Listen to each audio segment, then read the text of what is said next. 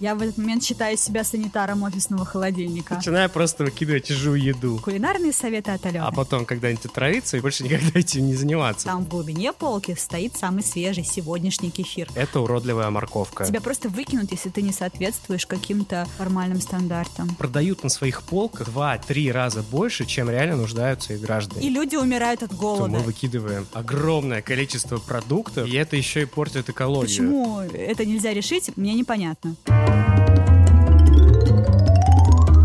Всем привет! Это подкаст «Хотели как лучше». Меня зовут Макс Радомский. Меня зовут Алена Шестопалова, и наш подкаст о том, что и как делает нашу жизнь лучше. Да, сегодня мы будем обсуждать тему, решение которой, возможно, и правда сделает нашу жизнь лучше. Сегодня будем обсуждать фудвейстинг. Ну и сразу оговоримся, просто нет адекватного перевода этого слова на русский язык, потому что, ну как сказать, выбрасывание еды... Растрата продуктов. Ну слушай, может быть, как раз-таки дело в том, что в англоязычном мире люди как-то чуть больше приблизились э, к решению, пониманию этой проблемы. Ну, как минимум, она там популярнее, поэтому, поэтому и слова английские. К этому опыту полезно обратиться, чтобы как раз-таки разобраться со своим отношением с продуктами. Как сделать так, чтобы у тебя в холодильнике больше не протухали огурцы и не скисало молоко. Да, тем более, что это наши с вами деньги, а к тому же это еще и связано с экологией.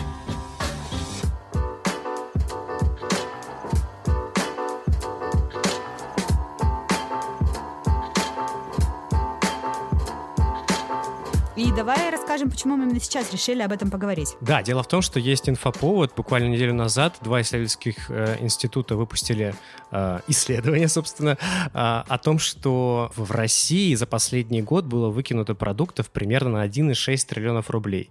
А Если это перевести на язык, не связанный с рублями, а связанный с людьми, то это получится, что еще 30 миллионов человек могли питаться этой едой, которая была выброшена целый год. И это, в общем, офигительно большая цифра. И это связано с мировой статистикой, потому что я находила цифры, что примерно треть всей производимой еды, она не съедается, а она выбрасывается.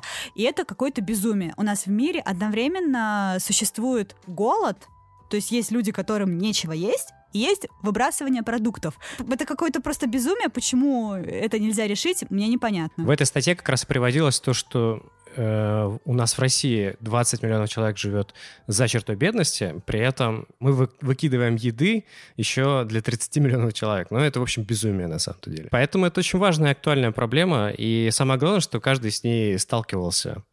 Если бы вот у фудвейстинга как движения был какой-то логотип, вот такая иконка, знаешь, что было бы нарисовано вот на этой картинке? Так. Офисный холодильник. Потому что это просто кладезь э, просроченных продуктов.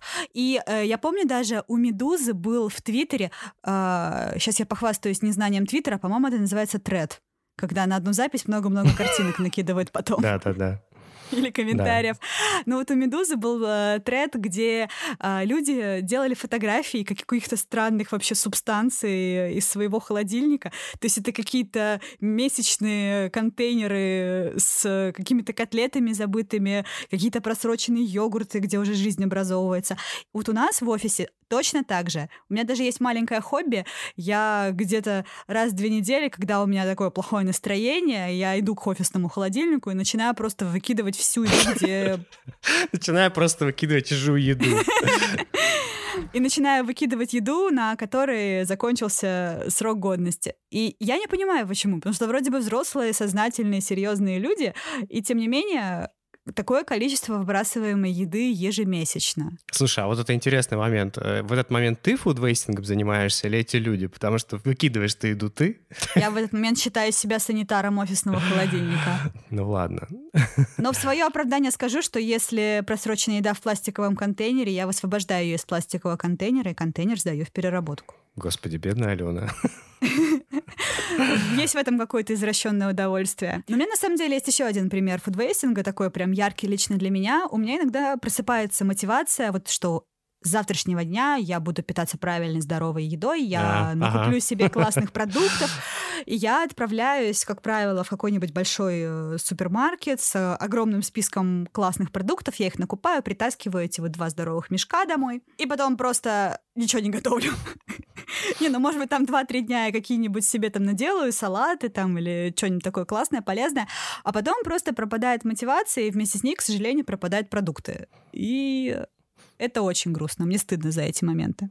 Ну да, я, кстати, заметил, что вообще, когда ты ходишь по гипермаркетам и покупаешь много всего, э, надеясь, что ты рационально покупаешь то, что тебе нужно, все равно получается так, что достаточно большое количество продуктов пропадает. Ну, вот, например, у меня самая частая вещь — это хлеб, потому что, например, сейчас я живу один — единственное, что мне подходит, это такие маленькие булочки, потому что если я покупаю большой хлеб, он сто пудов, какая-то его часть пропадет, я, Просто не я его, не успеваю его съедать. съедать да. Ну, кстати, есть лайфхак для хлеба, его можно замораживать. Я, кстати, типа, так и делаю. Его можно разогревать в духовке, и получается прям такой классный свежий хлеб. Это работает. Wow. Я пробовала и подтверждаю. А я вот мой сейчас оптимальный совершенно вариант, я покупаю маленькие булочки, я их реально замораживаю, потом я их в микроволновке на разморозке делаю, они реально такие теплые. И, кстати говоря, вот как это обычно бывает, там если ты хлеб в микроволновке делаешь, то он мягкий и мокрый. Нет, здесь как раз нормально, если ты на разморозку ставишь. Вот. И вот это вот для меня спасение, так у меня хлеб не пропадает. Но это здорово. меня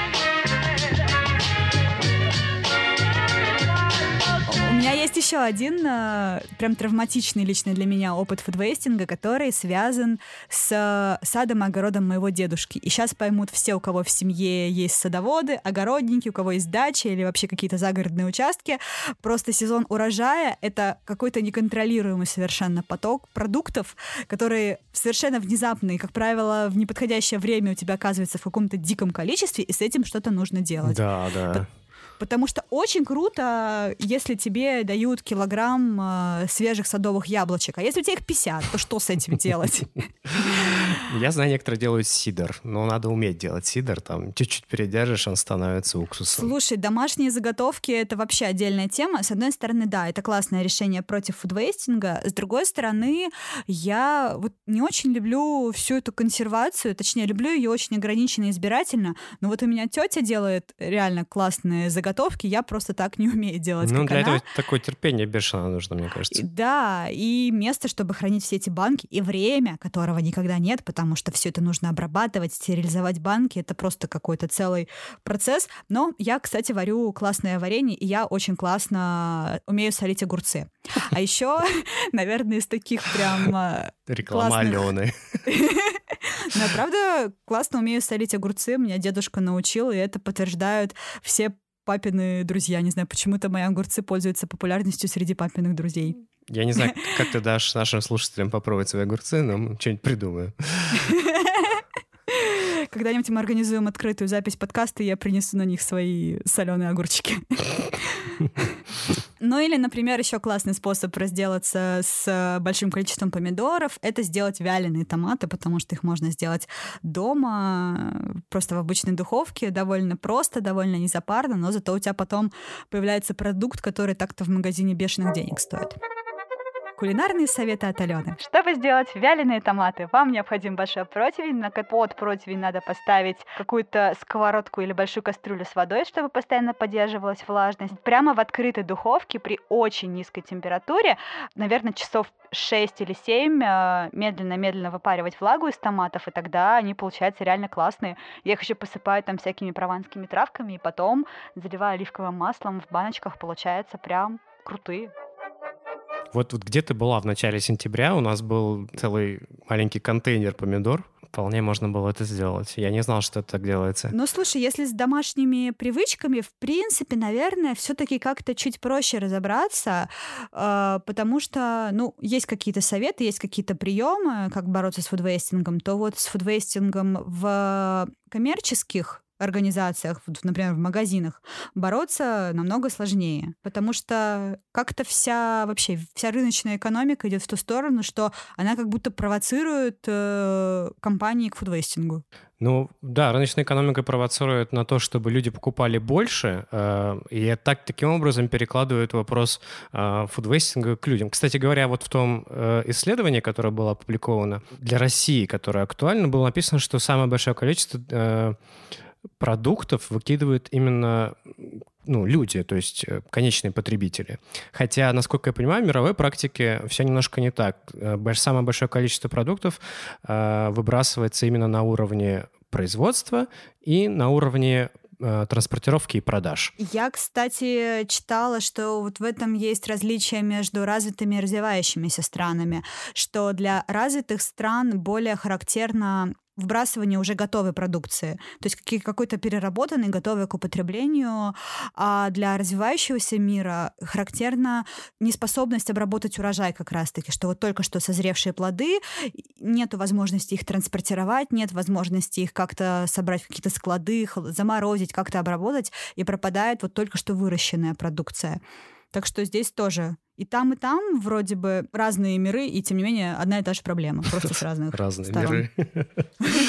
Ну да, получается, что ну вот что магазины выкидывают чаще всего? Я так понимаю, это молочка, хлеб и... Овощи, фрукты, я думаю. Слушай, я не очень понимаю, а магазины, у которых вы- выкидывают продукцию, куда они ее выкидывают? Э, Просто в мусорке, которая рядом с магазином, что ли? Ну, слушай, часть, я так понимаю, что да, оказывается прямо вот э, непосредственно в мусорных контейнерах, потому что ведь есть даже целое движение людей, которые называют себя фриганами, которые знают вот примерно это время, когда магазин обычно выбрасывает э, продукцию, потому что многие из этих продуктов их еще можно есть, и там не всегда просрочен э, срок годности. Или зачастую многие производители ставят срок годности с большим запасом, и на самом деле там, если сказано, что йогурт э, годен 10 дней, он вот в магазинном холодильнике может спокойно стоять и 14 дней, но только магазин уже не имеет права, не имеет возможности продавать эту продукцию. Читал мнение одного американского активиста, который э, пишет о том, что, в принципе, сроки годности — это вообще юридическая концепция для того, чтобы э, люди меньше судились с производителями. Э, то есть суть в том, что у некоторых продуктов э, вообще срока годности не существует. Но, по, например, это вот оливковое масло. А, Я просто не так давно, э, где-то в августе, я покупал оливковое масло в Оливии, и там были большие скидки, потому что сказали, что вот эта партия, она вот через месяц у нее, там через, по-моему, неделю у нее заканчивается срок годности, и поэтому мы ее распродаем. Но вообще-то у масла нет срока годности, оно может храниться вообще бесконечно, даже в открытом состоянии. А, Вот. Но по закону у них должен быть срок годности, поэтому он у них есть, поэтому мы его распродаем. Вот такая вот, такой немножко маразм. А я вчера купила какой-то очень классный модный йогурт в стеклянной баночке, какой-то весь такой био-эко-фермерский. Я купила его на 50% дешевле, потому что у него оставалось три дня до окончания срока годности. Так что, ну, как-то вроде бы магазины и пытаются работать с тем, чтобы выбрасывать меньше.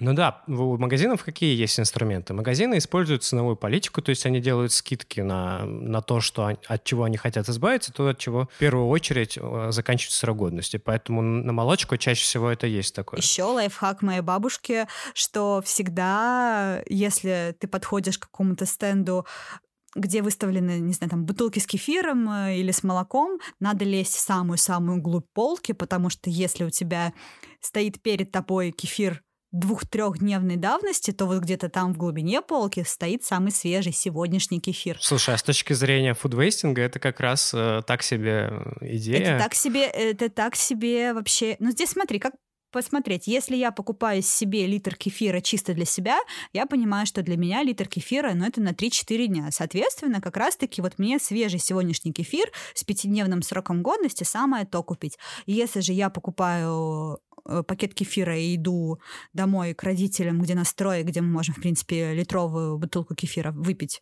Можем литр за один вечер выпить. Потрясающе звучит. Хлопнули бутылочку на вечер. Но в таком случае, то да, действительно, более осознанная и более правильная с точки зрения фудвейстинга позиция взять кефир еще нормального срока годности, но не самый свежий, просто чтобы не усугублять ситуацию.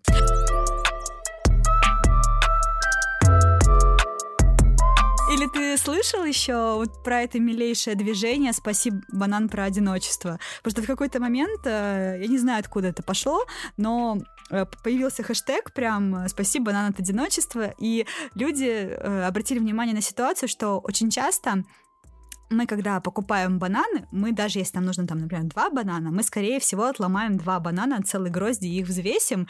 И в итоге вот из-за того, что один отломал, второй отломал, остаются вот эти вот одинокие бананы. И люди стали приделывать им какие-то глазки, рисовать там на них мордочки. И когда стали выкладывать, что вот я спас сегодня бананы. А Призма, по-моему, даже сделала целый отдельный контейнер для этих бананов. И э, Да-да-да, там тоже какая-то милая акция. картинка. Угу. Это очень мило, это очень здорово. И это на самом деле мировая акция, она не только в России. И где-то, по-моему, даже эти бананы раздавали просто детям на игровых площадках. Но это, мне кажется, очень классный пример того, как можно подойти к решению проблемы еще как-то очень мило и здорово. Да, мне кажется, магазины могут вполне себе работать над этой проблемой гораздо более креативно, потому что, выкидывая продукцию, они теряют деньги. Но здесь надо еще, знаешь что, здесь очень важно менять еще сознание потребителей, потому что я сталкивалась с таким подходом э, и с такой логикой рассуждения людей. Я не покупаю нарезанную в магазине колбасу, потому что они постоянно ее заново переобертывают и э, прячут тем самым просрочку. Или я не покупаю магазинные салаты, потому что на самом деле это они все из просроченных продуктов. Взяли какую-то там уже залежалую колбасу, порубали, какой-то там просроченный горошек, э, стухшую картошку, вот они мне э, в кулинарии сделали оливье. Хотя я не знаю, насколько это правда. Мне кажется, что нет. Ну, здесь очень тонкий вопрос. С одной стороны, ты как бы можешь быть благородным и э, бороться с фудвейстингом, покупая э, салаты, готовые салаты в призме, что звучит немножко странно, конечно. Вот. А потом когда-нибудь отравиться, и потом больше никогда этим не заниматься, потому что не раз были истории о том, как в этих салатах что-нибудь обнаруживалось. Вот. Э, поэтому здесь достаточно сложно менять э, отношение потребителя, потому что оно основывается на доверии, а бизнес достаточно часто пытается обмануть потребителя. Кстати, про этот одинокий банан в магазинах э, французской сети Интермарше у них э, была, по-моему, в 2000 2013 году какая-то компания, когда они вывешивали постеры э, с фруктами и овощами нестандартной формы и писали, что это уродливая морковка. Э, она такая же вкусная, как и обычная морковка. И они сделали это настолько красиво и круто, что у них даже появились отдельные стенды, где была типа всякая нестандартная э, там уродливая морковка, странный апельсин там и так далее. Вот. О, это очень круто. Потому что я слышала, что это гигантская проблема прямо в Японии, где э, просто вот сама культура построена на том, что люди такие эстеты и вот любят такие именно одинаковые там яблочко к яблочке, помидорка к помидорке, они же выращивают эти странные квадратные арбузы. Кубические, ну, да, То есть да, вот да. именно угу. из-за того, что э, огромное количество продуктов э, просто не подходит под вот эти вот искусственно придуманные, совершенно неестественные стандарты, огромное количество еды оказывается на помойке. Короче, мы за бодипозитив э, в мире фруктов и овощей. У меня даже есть цифра на этот счет. У ООН было исследование, согласно которому 40% всего всего э, урожая фруктов и овощей идет э, на помойку сразу после того, как оно с грядки было собрано, именно из-за того, что оно эстетически неправильной формы. И магазины их просто не купят. Я вижу в этом такая вообще отсылка к современному обществу. Тебя просто выкинут, если ты не соответствуешь каким-то формальным стандартам. Ну да, это, это жестоко, но вот так вот. По оценкам а, медиа-координатор Greenpeace Ирина Скипа. ООН в мире ежегодно пропадает а, более миллиарда тонн продуктов, причем на разных этапах. На этапе посадки семян, сборе урожая, его хранения, транспортировки, когда продукты уже доставляют в магазины, они портятся на полках, ну и, конечно же, на наших тарелках и в холодильниках. Но когда мы теряем еду, то на самом деле мы теряем еще множество ресурсов. Например, воду, электричество, топливо для машин, все то, что использовалось, чтобы продукты появились э, и оказались у нас на тарелках. Ну и с этим еще, конечно, связаны большие выбросы парниковых газов. А, с пищевыми потерями пытаются бороться на разных уровнях. А, мне больше всего нравятся локальные проекты. А, например, в Сан-Франциско есть такой проект, где из фруктов и овощей, которые там по каким-то стандартам красоты не берут на продажу, из них делают свежевыжатые соки потому что покупатели не видят, насколько кривыми были груши, потому что в переработанном виде они все одинаковые. А в Петербурге, например, работает активистский кейтеринг «Еда спасет мир», где ребята готовят из спасенных продуктов, они их называют еще свежевыжившими, а, которые вот они спасают э, с овощебаз э, или, например, пекарен. Кстати говоря, есть еще один проект, который занимается вот этими овощами и фруктами нестандартно. Это в Америке есть компания Imperfect Food, а, которая занимается доставкой продуктов. Они берут и набирают э, коробки, то есть у них боксы такие, э, они их забирают у фермеров, ты их можешь собрать на сайте сам, что тебе нужно, что не нужно, и они именно э, берут вот как раз эту продукцию, которая была отсортирована фермерами, которая не пошла в сети. Но еще не могу не рассказать из своего опыта работы. Сейчас еще опять рубрика Алена рассказывает про грузоперевозки. Одни из самых сложных грузов — это продуктовые грузы, потому что скоропорт — это супер сжатые сроки доставки, это обязательные температурные режимы. Слишком жарко — это хреново, слишком холодно — это хреново. И поэтому даже вот на этапе перевозки настолько много всего может пойти не так. Но в моей памяти у нас был, к сожалению, момент, когда в порту встал контейнер с рыбой контейнер должен был быть с подключением, то есть это должна была быть замороженная рыба, и какое-то время он стоял с подключением, но потом просто его хранение стало слишком дорогим, и контейнер э, с этой рыбой замороженной отключили от электричества, он перестал быть замороженным, соответственно. Мне что-то подсказывает, что вряд ли в этом контейнере еще что-то возят, потому что он стоял примерно месяц, что ли, в порту. Я даже, если честно, не помню уже, чем закончилась эта история. Ну, то есть, как бы перевозки. Жестко. Или еще, если, допустим, перевозятся бананы, это вообще, это самое э, тоже такой, с одной стороны, довольно дешевый груз сам по себе по наполнению, с другой стороны, он очень опасный для перевозки, потому что ведь бананы собирают, как правило, зелеными. И достаточно, чтобы вот во всей партии груза появился хотя бы один спелый банан, чтобы остальные бананы, ну, как, как бы заразились спелостью, потому что вот ну, вы обращали, наверное, внимание, как их выкладывают в торговых сетях, как раз такие вот еще чуть-чуть желтенькие или зачастую зелененькие. Достаточно, чтобы вот один банан в партии был спелый, чтобы все остальные сразу же стали такими такими же. И вот если в контейнер с бананами попадет хотя бы один спелый, то просто к концу морской перевозки приедет просто вот эта вот стухшая каша. Настолько все должно быть четко сработано, настолько должны быть соблюдены и сроки, и температура, и все прочие условия, чтобы все было окей, что это очень сложно. Да, получается, что это еще один этап, на котором происходит просто гигантский фудвейстинг, который, в принципе, вообще-то можно было бы избежать.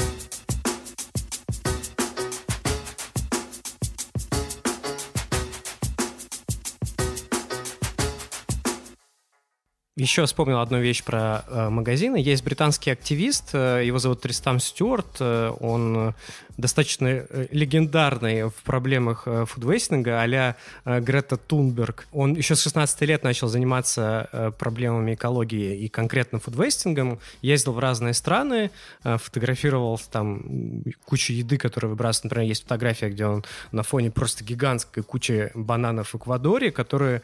И он пишет, что такое количество бананов выкидывается за один день а, из-за того, что они не соответствуют просто размерам. А, и он рассказывал в своем выступлении в TED, у него есть видео в TED, мы приложим под подкастом ссылку, что магазины в Северной Америке, э, ну, североамериканские страны, европейские страны, они продают на своих полках продуктов в два три раза больше, чем реально нуждаются их граждане. То есть такая обратная сторона э, разнообразия на полках заключается в том, что страны зря тратят природные ресурсы, вырубают леса, тратят воду, производят больше, и при этом заранее планируют этот фудвейстинг. А ведь э, фермерство для экологии это на самом деле довольно плохая штука, потому что те земли, где могли быть леса, э, где могли быть э, какая-то естественная экосистема, которая как раз-таки необходима для того, чтобы была нормальная экологическая обстановка на Земле, она во-первых, засеивается какими-то искусственными культурами, во-вторых, для их производства тратится очень много воды. Такая вот одна вроде маленькая ниточка, а она тянет за собой еще много-много очень других проблем. Но в частности сейчас есть очень большие проблемы в Бразилии с тем, что огромное количество лесов вырубается под кофейные плантации, и уже сейчас нарушается естественная экосистема на площади целого государства, и экологи трубят о том, что надо остановиться. А я думал, ты сейчас расскажешь историю про то, что миллениалы очень любят авокадо, авокадо, и существует проблема, что выращивание авокадо это вообще очень фигово для лесов, потому что вырубаются леса и очень сильно осушается почва. Э, ну, есть была И авокадо была требует история. очень много воды. Да-да-да. Но я так люблю авокадо. Да, я тоже.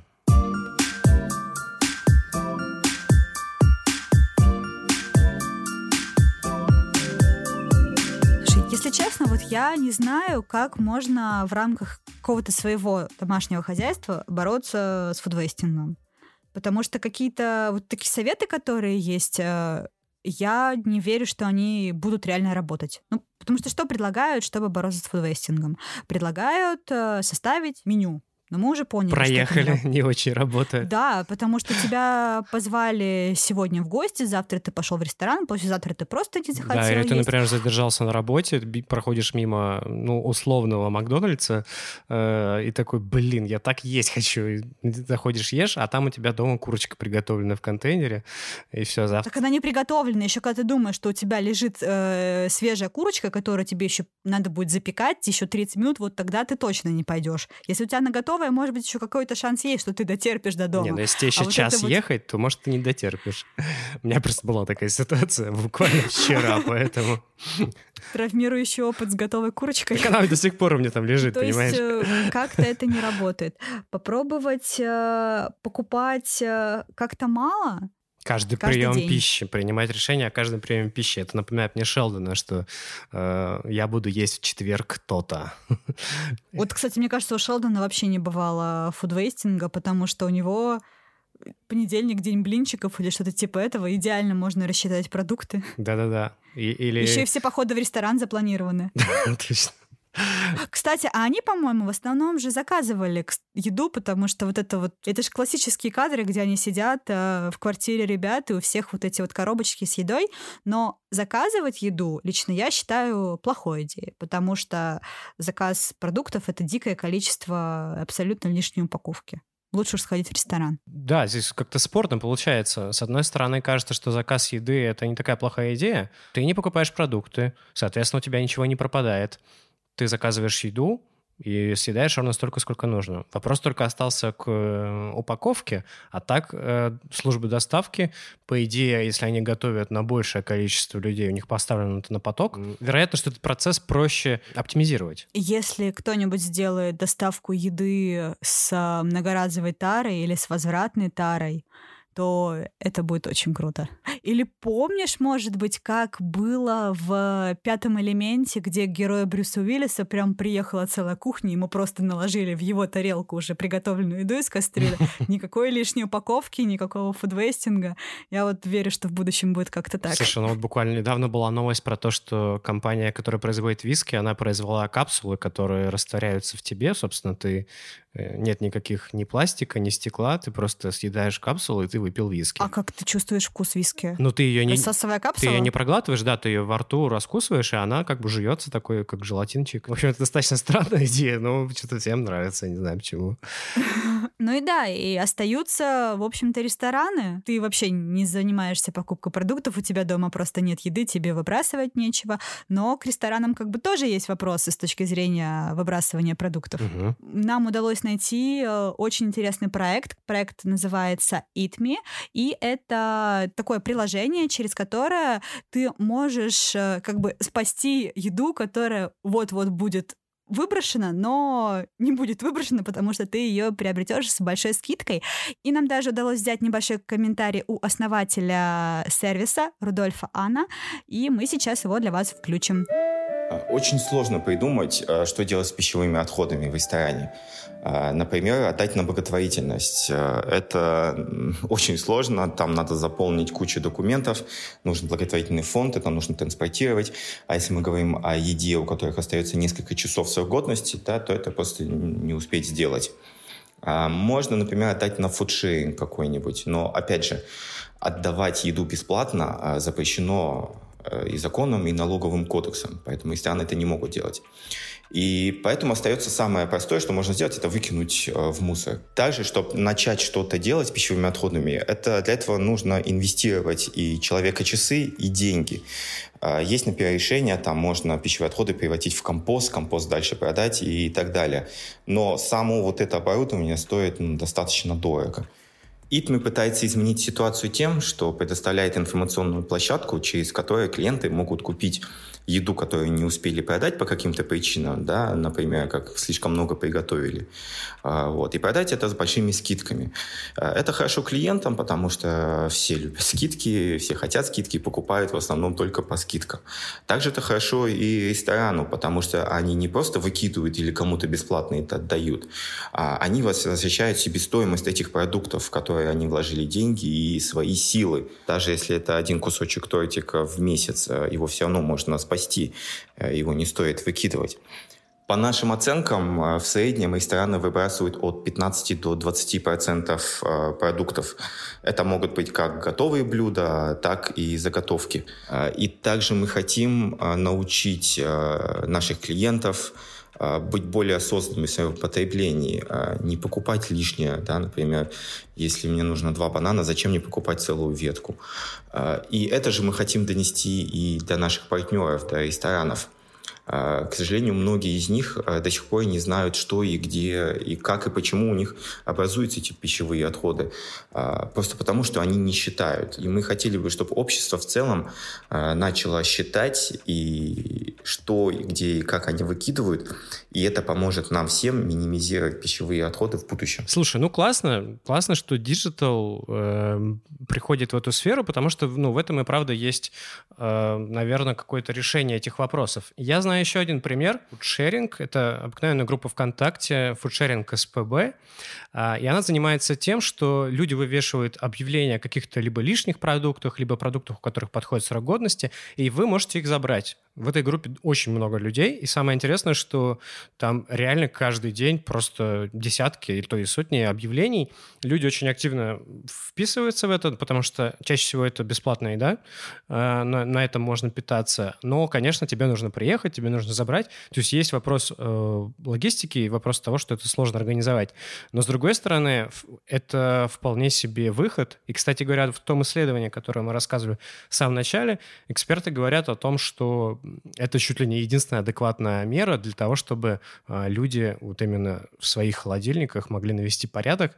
Э, это фудшеринг. Может, мы вообще придем к тому, что у нас будет в домах какой-то один общий холодильник, и все смогут пользоваться тем количеством продуктов, которые тебе нужно. Я видела в Германии есть такие холодильники для бездомных, куда каждый может положить какую-то еду, э, и ее направят э, на помощь э, нуждающимся.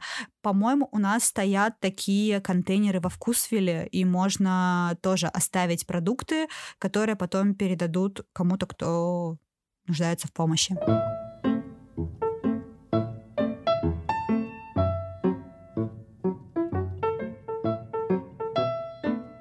Хорошо, давай вернемся, наверное, к нашему обыкновенному поведению. Вот какие есть идеи, э, кроме фудшеринга, который, ну, надо признать, это прекрасная идея, но все равно он требует э, чуть-чуть больших сил, чем просто подумать, да? Нужно зайти в группу, написать, сфотографировать, э, дождаться человека, который приедет, отдать ему это. это. Это определенный процесс, который нужно делать, и не каждый, мне кажется, готов к этому. Что мы еще можем сделать, чтобы не тратить продукты зря? Но я считаю, что поможет какой-то бытовой опыт и смекалка, и умение просто как-то работать с продукцией.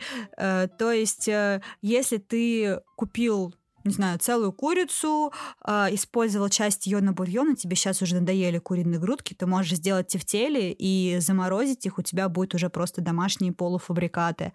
То есть как-то подходить э, творчески к процессу приготовления продуктов э, и знать, как можно использовать каждый из тех продуктов, которые у тебя есть. Мы уже сегодня говорили про то, разные способы какой-то консервации или заготовки.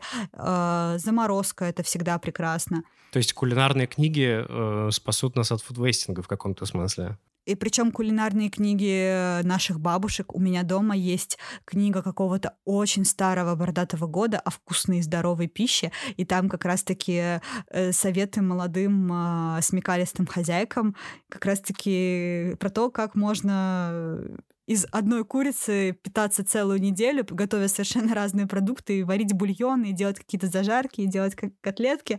Ну, короче, действительно, повышать свое кулинарное образование. Да, я, кстати, помню, как э, при открытии ресторана «Харвест» э, Дмитрий Блинов писал о том, что э, они планируют э, как раз включать борьбу с фудвейстингом и использовать максимальное количество э, продуктов на своей кухне.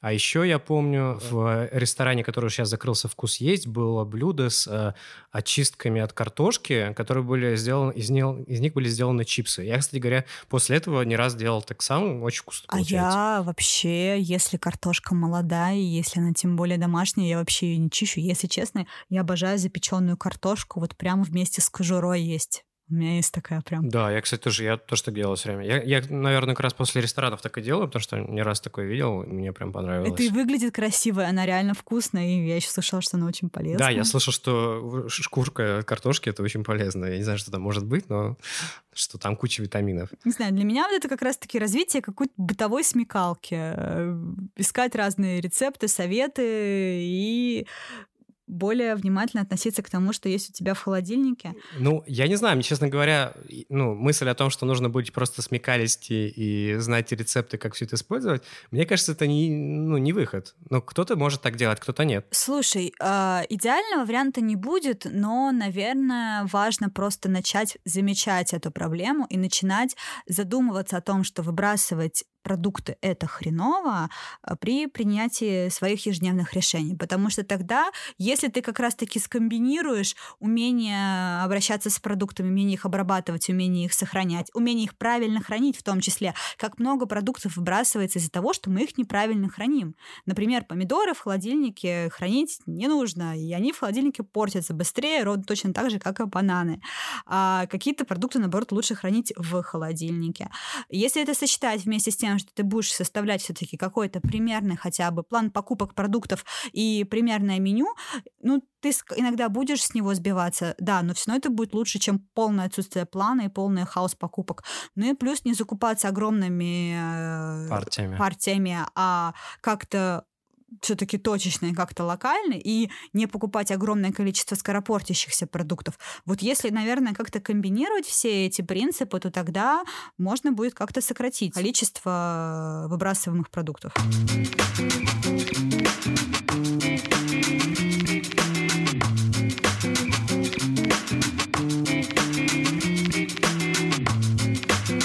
Удивительно, как мы к этому пришли, учитывая, сколько мы слышали про э, голодных детей Африки и вообще про бедность как таковую, а мы обсуждаем то, что мы выкидываем огромное количество продуктов, и это еще... Совершенно не задумываясь. И это еще и портит экологию. Это просто безумие И, кстати, да, это тоже очень важно, что э, именно органические отходы, оказываясь на свалках, вместе с неорганическими они вот и создают вот эти вот свалочные газы. Э, в этом и есть самая гигантская проблема. И то, о чем э, кричат все активисты раздельного сбора отходов, потому что самый правильный способ э, утилизировать органические продукты это какое-то компостирование, это именно их отдельный сбор, а у нас, к сожалению, этого нет. И в этом огромная проблема. Эта проблема пищевых потерь, она может стать точкой входа для людей. Это снова медиакоординатор с Greenpeace Ирина Скипа. Больших э, глобальных экологических проблем, а, потому что еда — это то, что близко каждому, и каждый человек э, может увидеть э, на собственном примере, сколько он выбрасывает еды. Если мы начнем на уровне каждого отдельного человека осознавать хотя бы вот эту историю, то другие темы, они сами собой начнут тоже как-то затрагиваться. А, возникнут вопросы, а что помимо продуктов э, оказывается у нас в мусорном ведре? А зачем так много упаковки в магазинах? Или почему на свалке образуются парниковые газы? ну и так далее. Да, проблема фудвестинга уникальна тем, что она на самом-то деле касается каждого, в том смысле, что компании теряют деньги, э, люди теряют деньги, все, короче, теряют деньги. При этом мы э, засираем планету, извините за это выражение. И люди умирают от голода. И все это происходит в одно и то же время. Да, кто-то умирает от и голода. Достаточно просто перенаправить эти ресурсы, как-то собраться, грамотно сосчитать и просто изменить эти потоки, изменить немного свои привычки. Я читала доклад, э, по-моему, это был доклад ООН, где говорилось, что в среднем э, ежегодно э, на планете производится такое количество еды, что на каждого жителя приходится примерно 4000 калорий, но это плюс-минус в два раза больше, чем нужно человеку. Но это какое-то безумие, что при этом вот есть люди, которые голодают. Я еще хотел сказать такую мысль, что э, общественное сознание, оно достаточно быстро меняется, и меняется оно под влиянием каких-то тенденций, каких-то происшествий, еще чего-то. Вот, например, я очень хорошо помню, когда, допустим, в детстве э, нас, конечно, учили не мусорить и так далее, но мы могли взять, э, выкинуть фантик. Э, вполне часто это происходило. Ну, кто-то очень правильный мог сказать, что ты делаешь, это нехорошо. Но дело в том, что сейчас для меня выбросить что-то на улицу, э, выбросить что-то на улице, это ненормально. А, и мне кажется, задача э, экологов, активистов, э, СМИ магазинов, э, производителей как раз заключается в том, чтобы перевести общественное сознание в то, что выбрасывать еду – это ненормально. И нам нужно сделать так, чтобы люди, когда это делают, они понимали, что они делают что-то не то. Если сначала люди привыкнут к тому, что выбрасывать еду – это ненормально, то следующим шагом будет, что не просто выбрасывать бумажку на улице – это ненормально, а что бумажку нужно выбросить в правильный контейнер э, для ее раздельного сбора. И так, соответственно, одна за другой будет выстраиваться целая цепочка правильных, экологичных и осознанных привычек, которые в конечном итоге, ну, действительно смогут сделать нашу жизнь лучше. Это был подкаст «Хотели как лучше». Спасибо Ире из Greenpeace и Рудольфу из ИТМИ за комментарии. Обязательно ставьте оценки оставляйте отзывы в Apple Podcasts. Подписывайтесь на нас, приходите в наш чат слушателей в Telegram, мы будем очень рады. Также пишите нам письма на нашу почту podcast.vanabestsobaka.gmail.com и оставляйте нам голосовые сообщения в Телеграме, мы сможем врезать их в наши следующие выпуски. Спасибо, друзья, до встречи в следующих выпусках, пока! Всем пока!